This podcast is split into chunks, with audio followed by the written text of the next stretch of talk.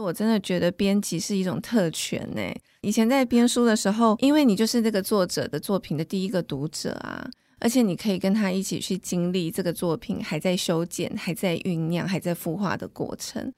那我觉得这是一种特权，你可以进入到一个人的生命非常内在的部分。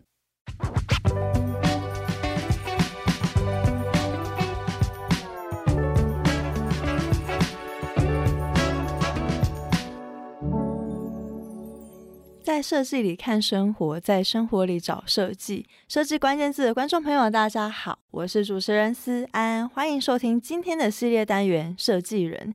在这个单元里面呢，我们会和不同领域的人士聊聊如何设计自己的人生，期待带给你有别以往的人生路径和思考。那观众朋友们，你觉得自己的人生成功吗？你会觉得每天面对工作都必须戴着面具，不知道自己的未来在哪里呢？今天很荣幸邀请独角兽计划的创办人李慧珍老师，同时呢，也是我们 Shopping Design 的前总编，来与我们分享他的生命历程和工作哲学。欢迎李慧珍。思安好，各位听众大家好。惠珍老师好，那想要了解一下，就是慧珍老师，其实大学你是念广告系的吗？那其实我之前有看到老师有说，其实你有在广告业算是短暂的待过之后，才进入出版社。对，那想问一下，那个时候是什么原因让你想要离开广告产业？因为就像很多人讲说，哎，就是一毕你工你大学的科系一毕业就是要做那个，那你确实实现了这件事情，可是你后来却又又离开了。嗯，我我不知道大家就是各位听众选择大学科系是什么样子的情形或心态。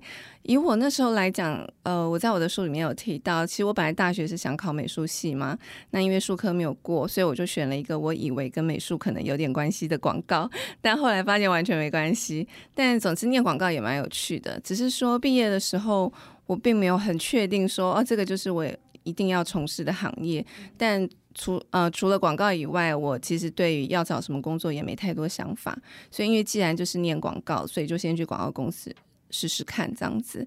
那在广告公司待了一年半之后，我有一点觉得这个可能不是我想要使用我的生命的方式。但因为我觉得这件事情每个人的这个经历跟擅长不一样，个性也不一样。我只是。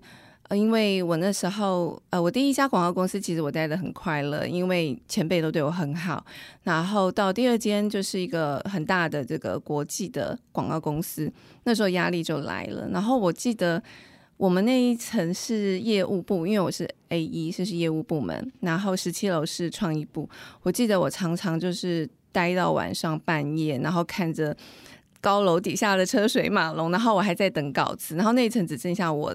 一个人的桌子灯还亮着，那我会忽然觉得说，我觉得倒不是加班的问题，而是我觉得我我消耗这么多的时间，然后我可能帮客户多卖了几只手机，或是帮客户多卖几台电脑，那他对我个人的意义是什么？然后对这个社会的意义又是什么？嗯、呃，可能在那个阶段呢，我没有办法回答这个问题，所以我就觉得我可能没那么适合这个行业这样子。所以我觉得我有一点像是广告界的逃兵啊。我觉得其实我再待久一点，也许我自己会找到答案。但总之那个时候，我就觉得我我我觉得我必须要离开，而且不是换公司，应该是要离开这个产业这样。所以后来就因缘际会到出版，可是我也必须要说，我并不是因为对出版很了解才进入出版社，那时候也是因为呃投履历。给了很多不同领域的公司跟职业，因为我完全都不知道嘛，所以都去试试看。那最后选了出版业，也是因为很荒唐的原因，是因为觉得哎，好像就是可以试试看，好像还有趣，而且最主要是因为离我家非常近，就因因为一个这么荒谬的理由进了出版界。可是进去以后发现我很喜欢这个行业，我那时候是企划。结果我就再也没有离开这个行业了，所以我现在在跟年轻朋友分享工作历程的时候，我都会觉得大家不要带着太多的限制去束束缚自己，因为很多工作跟领域，其实你没有去尝试，你你是不会知道的。就是你在家里想破头，你也不知道这个工作到底适不适合你，因为你对他的资讯。其实你其实对他一无所知，所以我觉得其实就是踏出那一步去试试看，然后在那个位置上的时候努力去学习。那你认真投入一段时间之后，你再来衡量你的下一步要怎么走。对、嗯、我比较会建议这样子。但我觉得在第一个工作的时候，好像还蛮容易会陷入在这种迷惘，因为第一个工作的时候可能会有一种你不知道自己原来还有这些路可以走，就是你会比较专注在哦，我这个工作为什么我会做的那么糟糕？尤其在第一份工作的时候，我觉得。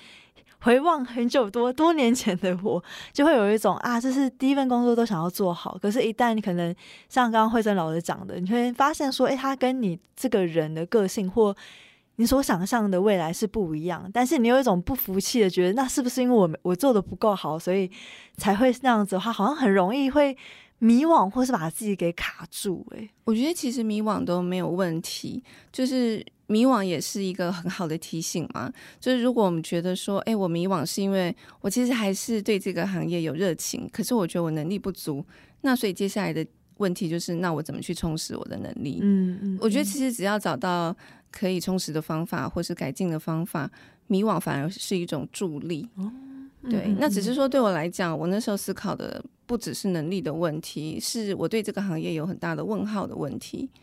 对，那但是进了出版以后，我觉得它很适合我，是因为，呃，不管我是编一本书，或者是呃后来编一本杂志，其实就是在那个努力的过程中，其实我觉得我已经学到很多东西了。就是不管这个书之后它它卖了多少册。他的销售成绩好不好？我觉得我都是受益者，嗯嗯，所以我觉得这件事情会让我觉得我很愿意为他投入。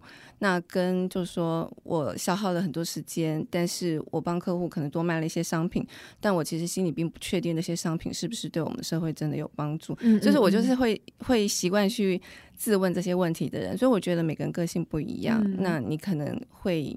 遇到不同的挑战，那那些问题，我觉得我们就是面对它就好了。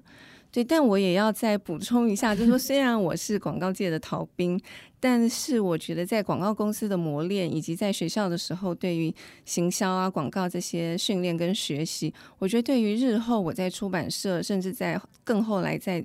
杂志社的工作，其实我觉得帮助都非常大，嗯嗯，嗯，所以我真的觉得不会有白走的路，所以大家真的不用太担心说啊，我会不会选错行业，或是选错科系，或是做错决定，嗯，因为我觉得没有什么对错，嗯，就是你就要信任你自己的决定，然后你就是把它活成你要的答案，其实就可以了，嗯，那如果你过了一段时间，你觉得这个不是你的人生，你想要投入的领域。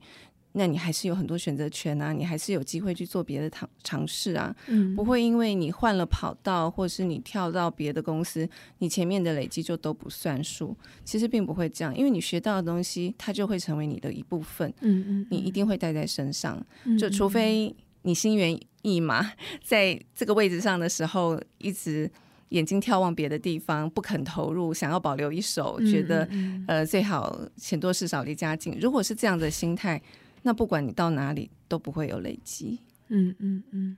但我想要问老师，因为像，因为像现在，其实我很常会在网络上面看到有人会说，就是工作不用太投入，就是会把工作跟热情分开，甚至现在有一个词叫“社畜”嘛，就是社会的畜畜生嘛。嗯，对，大家觉得说，哦，我工作那么辛苦，也就是钱钱也。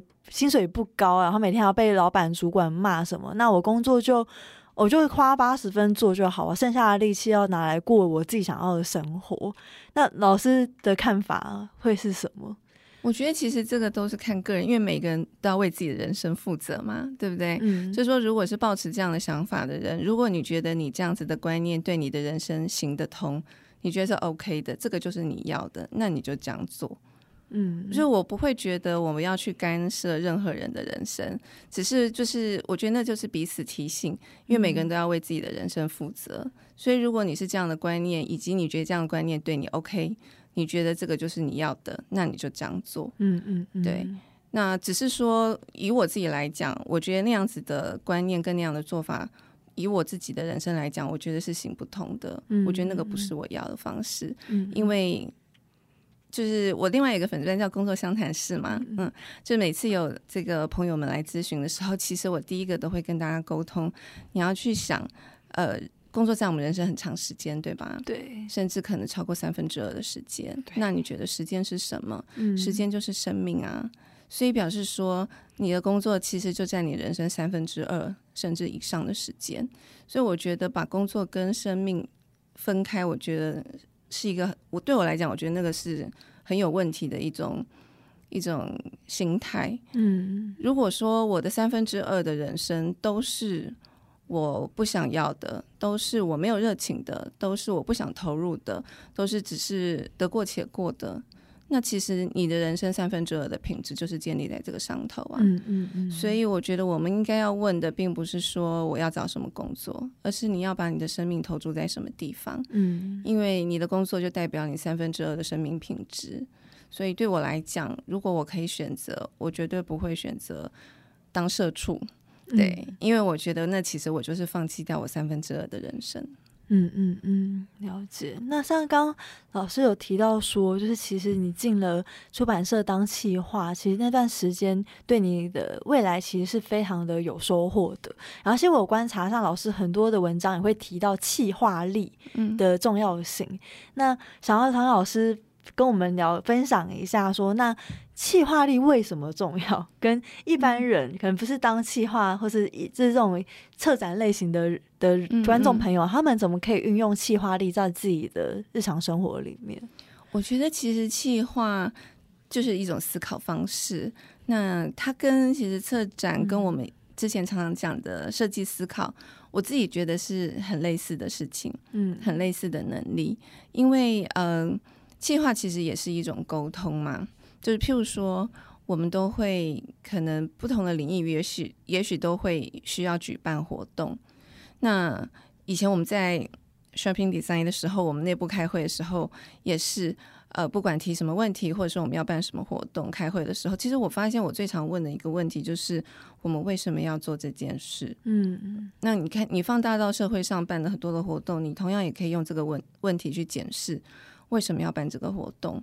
你会发现很多人其实无法回答。嗯，他会说，因为公司说要办啊，或者说，嗯、呃，每年都有办啊，因为我们有一笔预算啊，大概都是这样子。那从这从这第一步开始，其实我觉得就已经没有在做企划了，因为我觉得企划人永远都要可以回答为什么，你为什么要做这件事？因为你才会知道你的目的跟出发点嘛。所以当这个事情开始在呃，发想或是执行的时候，如果他遇到了一些困难，或是他遇到了一些挑战跟障碍的时候，你永远会有一个主轴可以回来帮助你去评估说，说那我应该要做什么样的决策跟选择。嗯，如果第一步没有先问清楚为什么要做这件事，就会变成那什么选择都可以啊，嗯嗯嗯，只要这个活动最后有办出来，对不对？嗯。可是我们把预算消耗了，然后好像。有一些这个声量，但是最后我们真正要累积的东西是什么？就是也许主办者并没有办法好好的回答，那我就会觉得这个对整个社会来讲都是一种消耗。嗯嗯，所以我觉得不管是对企业或是社会来讲，我觉得真正的企划人应该永远都要可以回应为什么。嗯，我觉得刚老师的回答其实好像也可以运用在人生内，就比如说像你刚刚讲到工作，我们也可以问说。那我为什么要工作？对，为什么要做这个工作？对，刚思安那个提问，还有就是说，如果他不是从事企划领域的人，嗯、对一般人来讲，呃，这个企划力的关联是什么？嗯，我现在立刻想到的是一个很小很小的例子。小时候小男生不是都很喜欢欺负他喜欢的女生？对，对不对？那你也可以问他说：“那你的目的是什么？”你的目的，因为小朋友其实他就只是想要。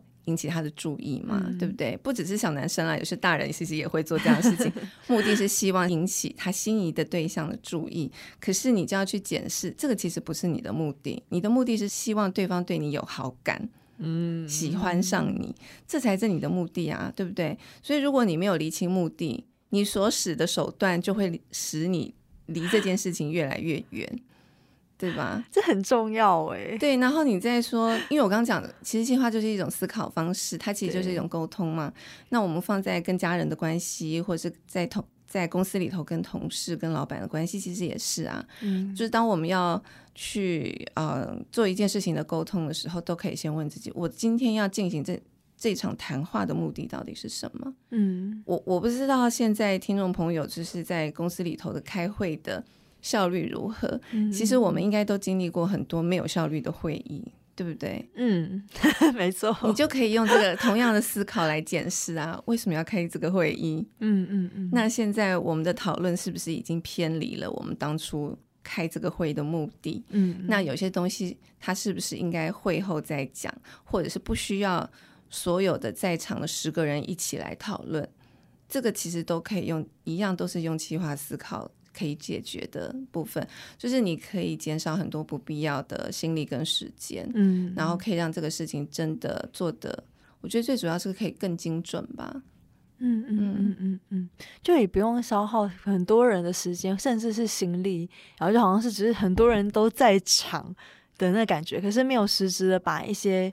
问题，或是想要提出来讨论的事情，给解决或得到一个最终的 final 的一个定案。对啊，因为你会发现，如果为什么不清楚，讨论其实很容易就会失焦，就是大家就只想自己想讲的，嗯，嗯嗯，可是并不知道为什么要讲这些，嗯，他会帮助我们去到哪里。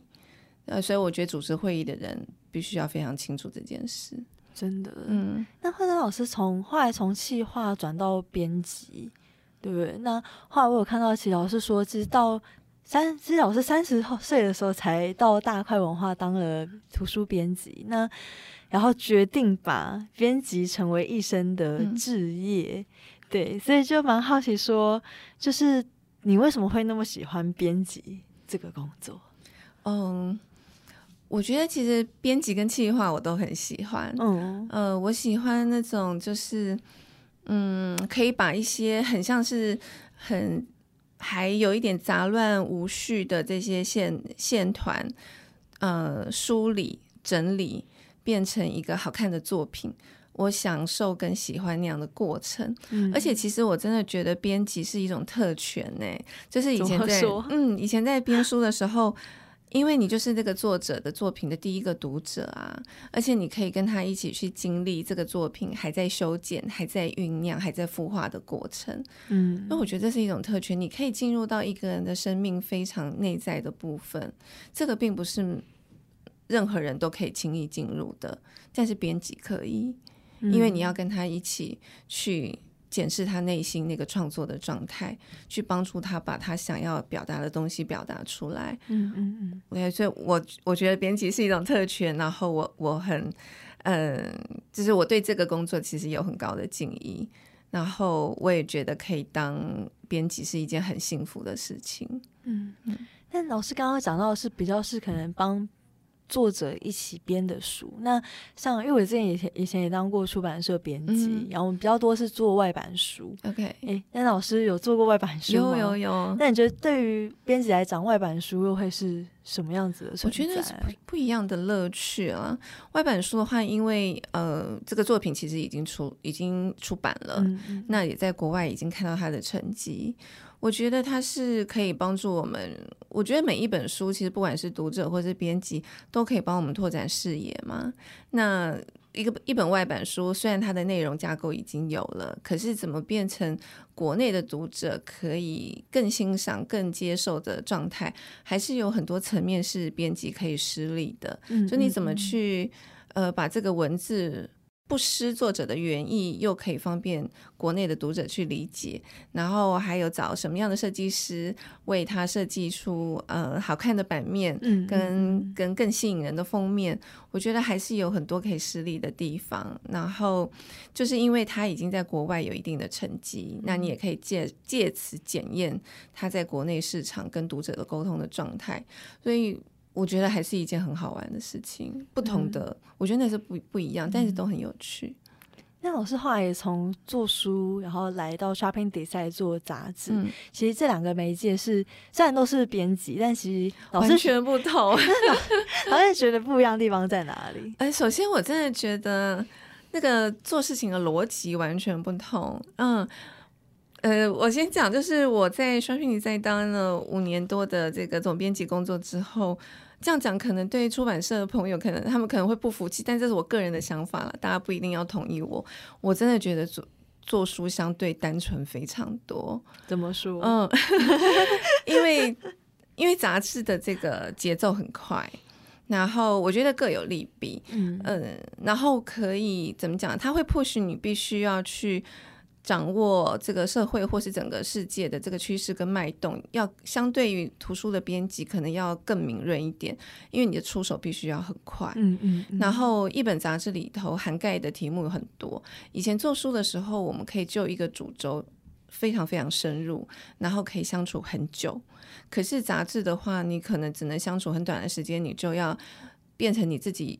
呃，消化之后，你有一个观点，你就要把作品端出来。嗯，而且一本杂志里头可能会有很多不同的题目，它不是只有一个主题深入而已，它可能要有很多的切入点，可能有一些其他的小题是跟封面故事完全不一样的题目，所以变成我觉得脑袋里面储藏的那个题库跟你关心的事件要多非常多，而且速度要非常快。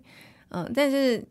但是我觉得各有利弊。我那时候刚做杂志的时候，我自己有一个痛苦的地方，是因为书我们可以磨到我自己觉得接近一百分的时候再出手。嗯，可是杂志因为不并不是每一篇稿子都总编辑自己写嘛，嗯，我们要仰赖同事，要仰赖外稿，所以有时候外稿交回来的稿子可能已经很接近截稿时间了。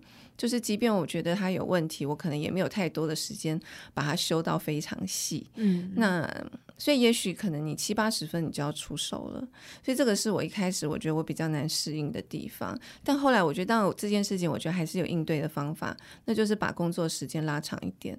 就我们不要这个月才做下一个月的东西，我可能三个月前就开始准备。嗯嗯，因为截稿期是固定的，可是你可以改变你的工作方法。这个后来有找到调整的方式，但是相对来讲。我觉得这个杂志跟书的编辑不太一样，书是一个题目要挖的非常深，那杂志的话是要非触角要非常广，嗯嗯嗯，然后在执行的时候也不太一样，所以都很有趣。可是虽然可能读者会觉得那都是印刷品啊，都是出版。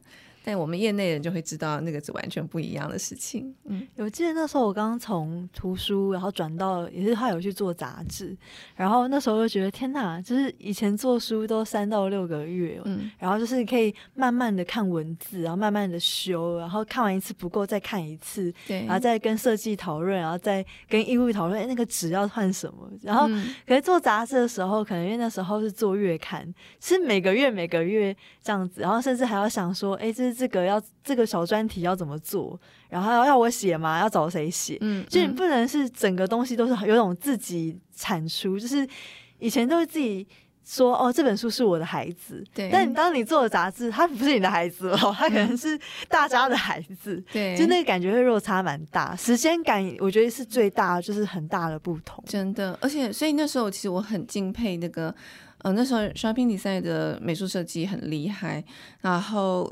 还有很多当那个日本的杂志，有很多我们也觉得做的很好，国外的杂志，嗯，我那时候就非常钦佩这些做的很棒的这些杂志的美术设计，因为以书来讲，我们。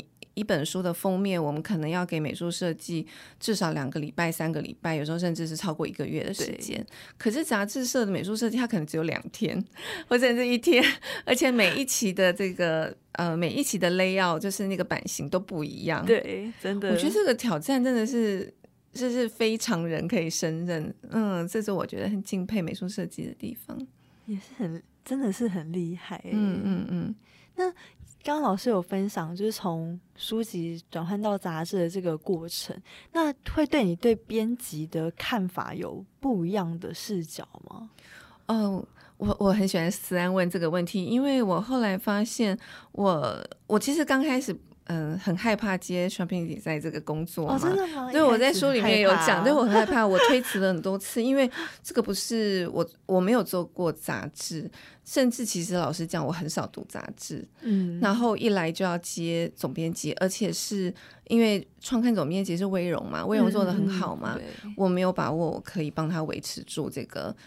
品质，就是各方面其实我不是很有自信的情况下，可是我后来当然很感谢我接下这个任务，因为刚讲嘛，工作其实就是一连串的挑战，遇到挑战如果自觉不足，那你就是去努力学习跟充实啊。如果我们可以充实，可以学习，它也会变成我的一部分。嗯，我觉得后来在杂志社走一遭，我发现我可以用不同的视角来看做书这件事情。所以我自己会觉得那段时间的磨练，其实对我帮助真的非常大。嗯，就是看做书的这件事情，我觉得会变得比较活泼一点。嗯，可以带着一些做杂志的方式来看待做书。嗯，就会觉得好像可以看到更多可能性的感觉。嗯嗯嗯。那慧珍后来从就在一七大概一七年的时候离开 Shopping Design，然后就开始创立就是独角兽计划。嗯、对，想问一下，为什么会从编辑再转向就是阅读的部分呢？其实我觉得我一直都没有离开阅读，诶，因为不管是杂志或者是。呃，书其实都还是在这个都跟阅读有关嘛。对，其实是。对对对，所以其实我一直都很喜欢这个行业，我喜欢书，喜欢杂志，反正我就是喜欢纸本的印刷品啊。然后我也喜欢书店这样子。嗯嗯嗯。那那时候独角兽计划，嗯、呃，我不知道思安知不知道，其实我那时候并不是说我离职，然后我才去想说我要做什么。我其实是先有一个推广阅读的想法，然后我才离职。只是那时候还没有独角兽计划这个名称，它是后来才取的这样子。所以我觉得可能就是我们到人生的某个阶段的时候，有很多的呃因素加起来，觉得好像可以往下一个阶段前进，去尝试不一样的事情。但以我自己来讲，我觉得我并没有离开这个轨迹。嗯，嗯，对，在一七年可能还没有那么多像这种读书账的 KOL 的时候，嗯、其实大部分的。推广都是出版社去担当的，嗯嗯，对啊。那想问一下慧珍，当初怎么去打造一个这样子有点崭新的职业嘛？阅推广阅读的这个职业或角色？确实那时候我觉得我很难说明，因为身边人问我说：“哈，你要离职，那你要做什么？”那我就讲了一下这个大概想法，因为。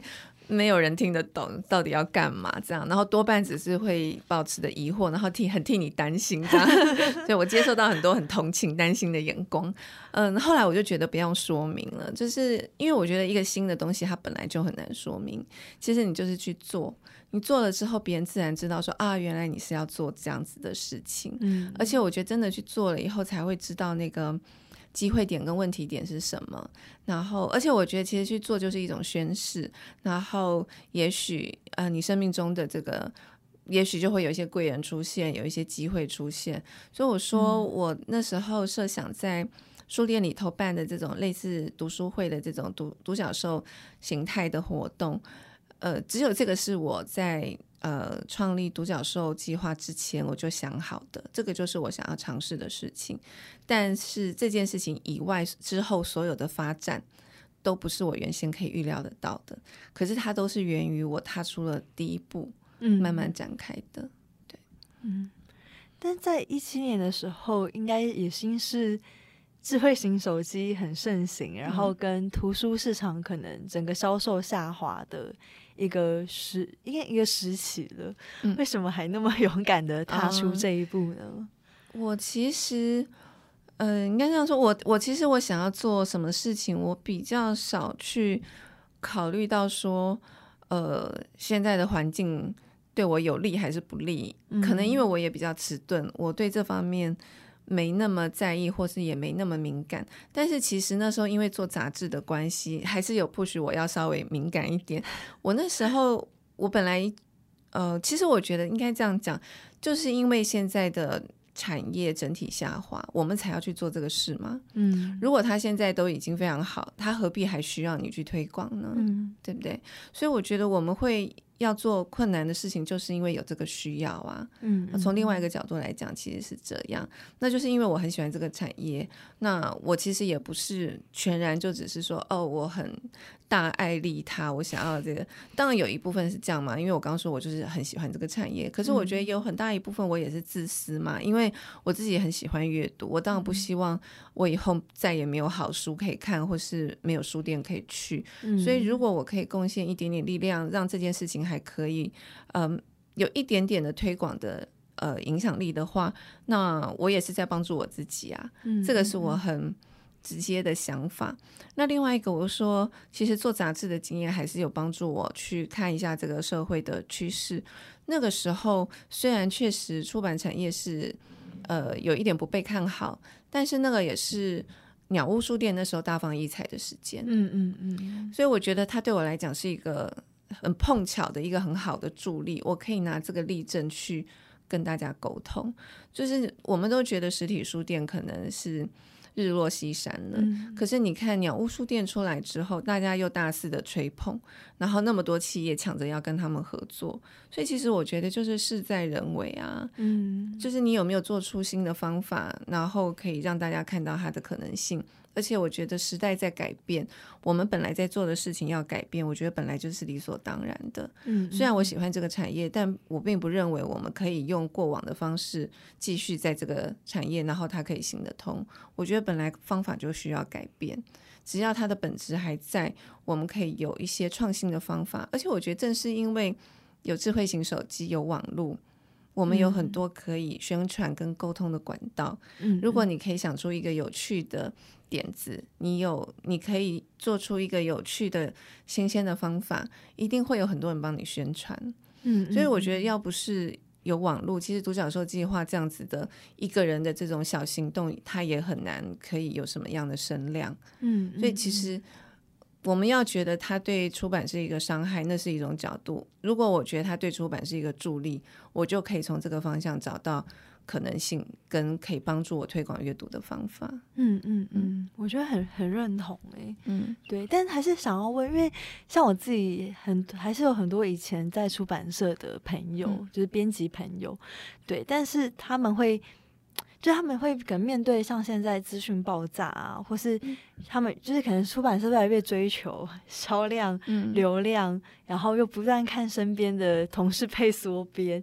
那你觉得以编辑现在编辑的身份或角度，要怎么去看待或是面对这件事情？我觉得这可以回到我们刚刚讨论的那个企划的问题，哦、就是如果我们现在就是变成了一昧的追求这个所谓的流量啊、销量。我觉得他就会失去核心哎、欸，嗯，因为我们还是得自问，我为什么要做这件事，对不对？因为它才是你的根本嘛。嗯、如果你已经没有办法回应根本了，其实我会觉得，那你就离开这个行业。嗯嗯嗯。呃，就是我我前阵子有在脸书上分享，因为今年有一个计划呀，呃，有一个机会去出版社开企划课。那第一堂课的时候，其实我这个其实我不是事先准备好的要讲的，但我不知为何我站上那个讲台，我的话就。就说出口了，因为我就很想问在座台下这些出版同业的朋友，我说在座有多少人真的认定出版社就是一个夕阳产业？就如果你心目中你已经这样认定，其实我觉得你今天就应该要离职。嗯，就那你为什么还坐在这里？对不对？嗯，我们会还待在这个产业，不就是因为我们觉得还有一些事情可以尝试，我们觉得还有一些可能性可以去去去发展。嗯嗯嗯，对，所以我觉得第一个。那个是根本嘛？我们很清楚知道说这个产业存在的目的是什么，嗯、我们觉得它有必要的原因是什么？嗯、如果你自己都没有办法说服你自己，你怎么去说服读者？对吧？所以我觉得这是第一件事。所以如果它只是变成追求流量的话，久而久之，其实我觉得大家会忘记这个根本，会忘记这个初衷。我们先确确立了根本，然后接下来当然你你的问题可能就会是说，哎，那可是我就是很难生存啊，现在书就是卖的不好。啊嗯嗯、所以你的问题是我们要怎么去解决这个书卖的不好的问题吗？嗯、那对你来讲，什么叫做好？那我们当然不能用。二十年前、三十年前的标准来看嘛，现在如果因为大家可以做的选择选项变多了，所以会选择书的这个比例自然会下滑。嗯，那我们就朝向这个书的这个销售的比例没有办法跟二三十年前相比的现况，我们来寻求它依然可以生存的方式。那就你的问题的定义就不一样，这就是企划思考啊。嗯嗯嗯，嗯，所以。国外其实已经有非常多的例子，我相信国内也有。呃，前阵子看一本书叫做《刚好才是最好》，嗯，有一本日本的日文的翻译书，它里面就讲了非常多行业的案例。有一间出版社，呃，他们一开始的时候好像只有两个人还三个人，然后他们一年也是出非常少的书，好像不到五本，可是他们就可以生存，而且他们还赚钱。所以其实我觉得就是。寻找方法嘛。气化就是一个解决问题的人啊，找方法的人啊。所以，我们只要把问题定义清楚，你一定可以找到方法。它不是不能啊，只是我们还没有看到它的可能性。所以，我觉得这其实也可以把它当成就是一个很棒的一个新开始啊。就你有各种可能性可以去尝试。那横竖照过往的方式已经行不通，那就把过往的方式全部抛开啊。嗯。我觉得要追求流量，并不是说哦，那我怎么去追求流量？流量是你做对事情以后自然而来的结果，所以你要去寻找的是做对事情的方法，不是去追求流量啊。如果你要追求流量，你就放一些新三色，或者是大家最想看的，你就有流量。可是那个是你要做的事吗？嗯，那是你存在这个领域、这这个行业的目的吗？嗯，是你坐在这个位置的目的吗？嗯，对啊，讲的太严肃了。然后我觉得很打中打中内心，因为就像可能会跟以前的出版社同事聊，或者现在也会有其他的认识其他的编辑嘛，就无论是做网络啊、做书或杂志，就会发现大家聊到最后都好没盼望。然后，因为聊到最后都说啊，薪水好少，就是你知道，就变得很很负面。对，然后是大家在开开玩笑说，哦，你要先离职啊？我猜你两年后就离职了啦，你几岁就离职了？我觉得这样非常可惜。是，嗯，我在书里面有写一篇叫做我，我现在真的觉得目的大于目标。嗯嗯嗯。对，因为我们通常都会设定一个目标嘛，嗯、可是我觉得设定目标没太大意义啊，因为那个目标就是你已知的放大，就是譬如说去年的目标是一千万，今年就是一千两百万。我现在比较倾向于就是说，我们把目的想清楚，嗯、目的想清楚，说不定你今年会超过一千两百万。可是如果你先用一千两百万来设定，你就会去追求达成这个数字目标的方法，可能反而反而会忘记了我做这件事情的出发点跟初衷。那像我。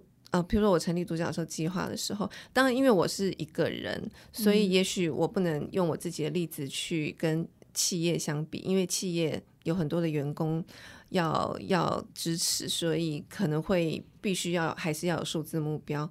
可是我总是觉得这件事情它还是有比例上的不同。嗯，我觉得数字目标不能。他没有办法带领我们走向真的很远，我真的这样觉得。我觉得我们还是要回到目的。嗯、所以那时候成立独角兽计划的时候，就有朋友问我说：“哎，那我要达到什么样的目标，我才觉得我自己是成功的？”我就说：“其实我没有想过这件事情，因为如果我要为我做的事情设目标，譬如说我设定随便乱说，我第一年要有一千个粉丝好了。”那是不是表示我在达到一千之前，即便我有九百九十九个，我都是失败的？嗯嗯嗯。而且如果我一旦设定了一个目标，我每天就会有这个目标来检视我自己，我还差多少？嗯，我做这件事情就变得非常不快乐。嗯嗯嗯。而且它就不是我离离开企业出来走自己的路的目的啦。我我为什么成立独角兽计划？因为我真的觉得阅读对每一个人都有意义。我们并不是为了别人的期待而阅读，嗯，我真的觉得阅读可以帮助我们看到更多的选择。那你一个人有选择，你才会自由嘛。嗯，嗯，所以我在给未来的读者上面写，就是阅读是为了更自由。嗯，所以我真的觉得阅读跟每个人都有关系。所以我希望大家都可以还是回来亲近这个阅读的目的是，也许我们可以因此活得更自信、更自由。我觉得那是我想要看到的。嗯。那所以它才是我的目的吗？那如果独角因为独角兽计划可以让一些朋友本来已经远离了阅读，他愿意再回来亲近阅读，那我觉得我就是成功的啊。就算只有一位，那也是多的，不是吗？嗯，对不对？所以当然接下来又有人会问说，那你怎么生存？什么？那又是另外一个问题。我书里面都有写，可是我觉得这个可能我们聊天时间 会拖太多，我先就此打住。只是我我会觉得目的大于目标。我懂，其实那时候在看老师的新书，其实跟读者们透偷偷透露，我是慧珍老师的书粉。谢谢。对，美妙老师在新书就是《大人只知道部分的世界》里面的前言，就是有一个很踏取我的一句话，是说不要想着成功，而是想着如何发挥自己所有的潜力。其实我觉得很踏取我，是因为觉得这个社会，这个这个社会其实很多人都在讲。成功的定义，然后因为像我现在已经要三十了，然后有时候会跟一些朋友聊，可能他们都是在还不错的学校毕业的，然后可能一毕业就进外商，进了法律界，进了前全世界前五百大企业什么，然后有时候出来吃饭，然后他们都会说：“哎，编辑的薪水这样多少啊？嗯，然后我就会有一种。哦，就是大概多少，跟他大概多少区间跟他讲，然后我就说，哎，那你呢？他说，嗯，我大概两百多，我就会有一种天哪，我是很落差那么大。然后我想说，我工作也没有带多，而且我也觉得我在做很重要的事情，我也相信像慧珍老师一样，相信文字的力量绝对可以带领看着我文字的读者到某一个我未曾想象的地方。但是，一当很现实的一比较的时候，你就会有一种呃。好，那 我现在要转职还来得及吗？嗯嗯嗯、就是会被那样绑架。然后我发我发现不只是我，就有时候可能看社群上面，就大家好像也会用这种方式来去定定定输赢，有吗？你赚多少钱？你哪一个学校毕业的啦？出来讲啊什么？嗯嗯、然后都会，我觉得很容易被影响哎，或者很容易会就陷入在这种成功胜利或者人生胜利组的这个范畴的里面啊。这不就是《小王子》里面讲的，大人都不会问真正重要的问题，只会用这些东西做比较。我觉得其实赚钱没有什么问题，嗯、我们大家都喜欢赚钱。可是我觉得他还是回可以回到我们刚刚反复讲的那个问句嘛。那你赚钱的目的是什么？嗯，对，你赚钱的目的是什么？就是可以买更多的东西吗？就是我觉得还是要回到你想要过什么样的人生，嗯、那那个人生对你来讲是有意义的。嗯、就是在，因为我们每个人都有终点，对吧？人生就是一段旅程嘛。就当我们走来到那个终点的时候，我们你想象自己，你觉得你希望你是在什么样的状况下，你才可以幸福的合眼？嗯，你会想着你的。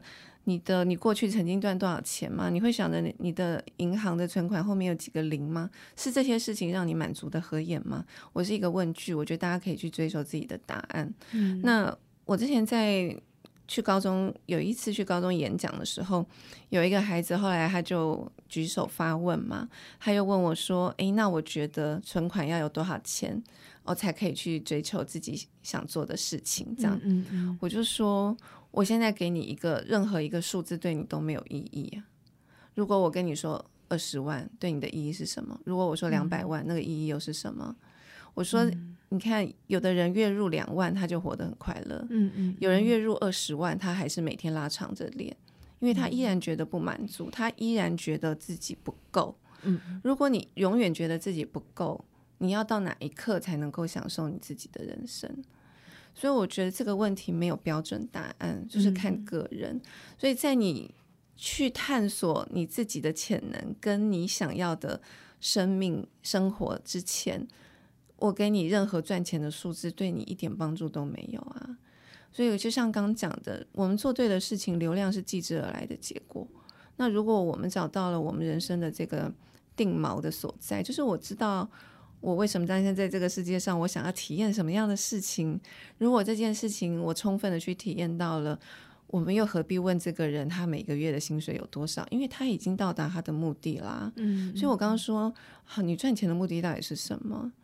如果其实你并不没有办法回答，你只能说，嗯，我可以买更大的房子，我可以买更好的车子，嗯嗯，我可以去很多国家旅行。好，那接下来问题还是你做这些事情的目的是什么？嗯嗯嗯，你会发现你问到最后，无非你其实就想要过好生活嘛，过幸福的生活，过好生活才是你的目的啊，嗯嗯嗯，对不对？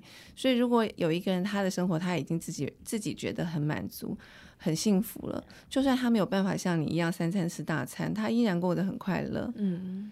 那你觉得他比你差吗？嗯嗯，嗯，这是一个可以这样子比较的问题吗？嗯嗯嗯，对啊，所以我觉得我们永远只能去看我自己有没有去更探索我的生命，更去体验这个世界上美好不可思议的事情。嗯，嗯，我是不是充分享受活着这件事情？嗯，嗯嗯，我觉得只有这个东西，我们可以可以问自己，这个是不是我真的做到？然后以及是我想要。那至于别人怎么样，那是他的人生啊，他快乐就好了。嗯嗯，对不对？我们不应该用别人的标准来定义我自己。就算我达到跟他一样的，我也不见得会快乐啊，因为那个不是我想要的。嗯，确实，而且其实我在看老师这一本新书，嗯，就是《大人只知道部分的世界》里面，就是老师其实有讲说这本是写给年轻人的书嘛，因为你看到很多年轻人可能现在非常的迷惘，嗯，但其实就是身为一个。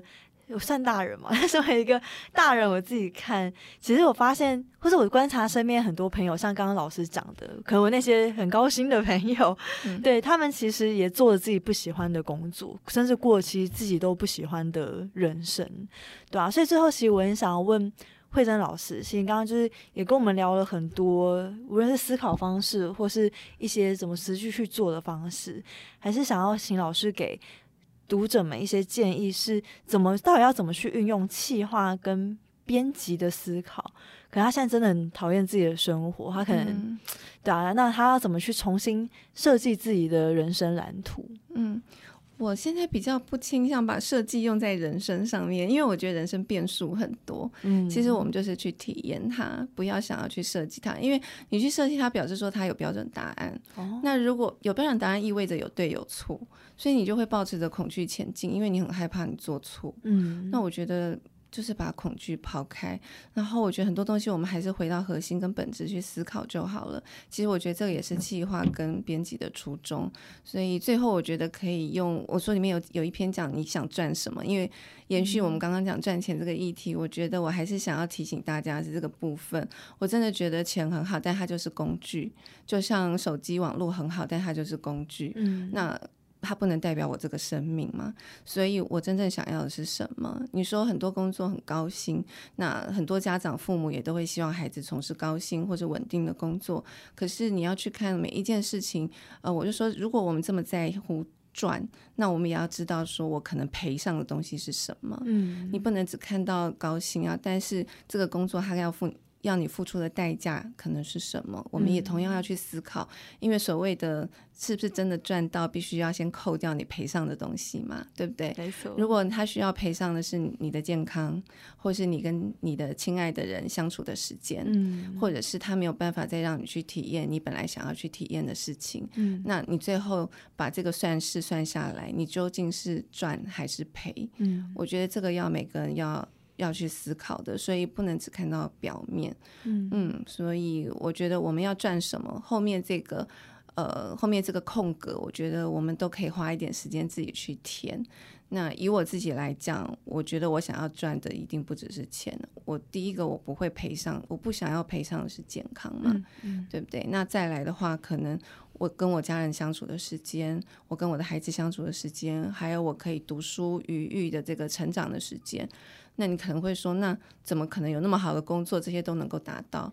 可是我的意思是，如果你的观念不改变，你行动就不会改变。如果你没有去设想过这件事情，你可以做的选择的时候，你可能会等到你赔上了很多事情的时候，你才赫然发现说，我怎么会走到今天这样子的位置？嗯，我赚了很多钱，可是我赔上了更多的东西。嗯，所以我觉得有思考过跟没思考过还是会不一样。而且你会列优先顺序吗？嗯嗯，至少你不会觉得哦，只有某一个面向的好，我就会觉得它就是好。你会更全面的去看待你的人生。嗯嗯嗯。好，今天非常感谢李慧珍老师来我们这边跟我们分享了很多他的人生历程，跟他对于人生哲学的思考。那如果喜欢这一集的观众朋友，欢迎在下面留言，最喜欢老师今天讲的哪一句话？那也喜欢设计关键字的朋友们，也欢迎到 Shopping Design 的官网、FB 跟 IG 追踪我们。我们下次见，拜拜，拜拜。